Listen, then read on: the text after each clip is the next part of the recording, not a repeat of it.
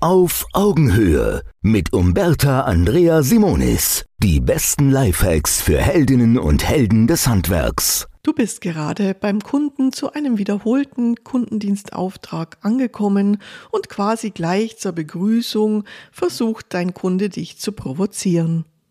Ach, da sind Sie ja. Hoffentlich können Sie das besser als Ihr Kollege letztens. Oder haben Sie wenigstens dieses Mal die richtigen Teile dabei? Wenn du dann aus dem Bauch heraus reagierst und mit gleicher Münze zurückzahlst, eskaliert die Situation mit großer Sicherheit.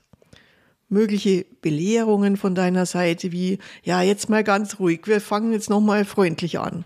Oder Rückprovokationen wie, na, ich kann ja auch wieder gehen, wir haben genügend Kunden. Oder Rechtfertigungen wie, ich kann nichts dafür, dass die letzte Lieferung fehlerhaft war. Bringen dich da keinen Millimeter weiter. So bist du nur für diesen Kunden weiter fette Beute. Hier also meine sieben erprobten Lifehacks für einen entspannten Umgang mit dem Provozierer. Grundsätzlich gilt, lass dich nicht aufs Glatteis führen. Nimm so eine gefühlte Provokation nicht persönlich. Steig nie auf gleicher Ebene ein. Bleib trotz allem freundlich und neutral, selbstbewusst in deiner Expertenrolle. Rechtfertige dich nicht, das wirkt schwach. Erklär den Sachverhalt kompetent und sachlich. Beschuldige niemand, der irgendwas vorher verbockt hat. Das setzt dein Unternehmen herunter und letztlich auch dich selbst in den Augen des Kunden. Übernimm du die Führung in der Kommunikation mit Fragen und einer klaren Struktur. Damit zeigst du deinen Expertenstatus und leitest den Kunden. So gewinnst du seinen Respekt und kannst deinen Auftrag dann in Ruhe durchführen.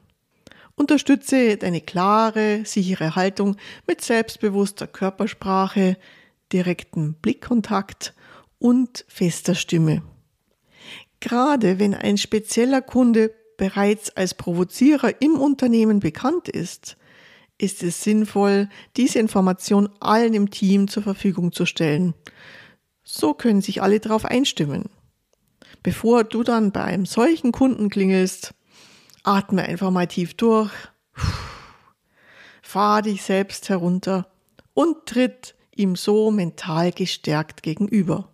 Er wird es spüren. Auf Augenhöhe. Eine Beitragsserie von Umberta Andrea Simonis, Simonis Servicekultur und Holzmann Medien. Einen neuen Lifehack hört ihr immer montags zwischen 13 und 14 Uhr.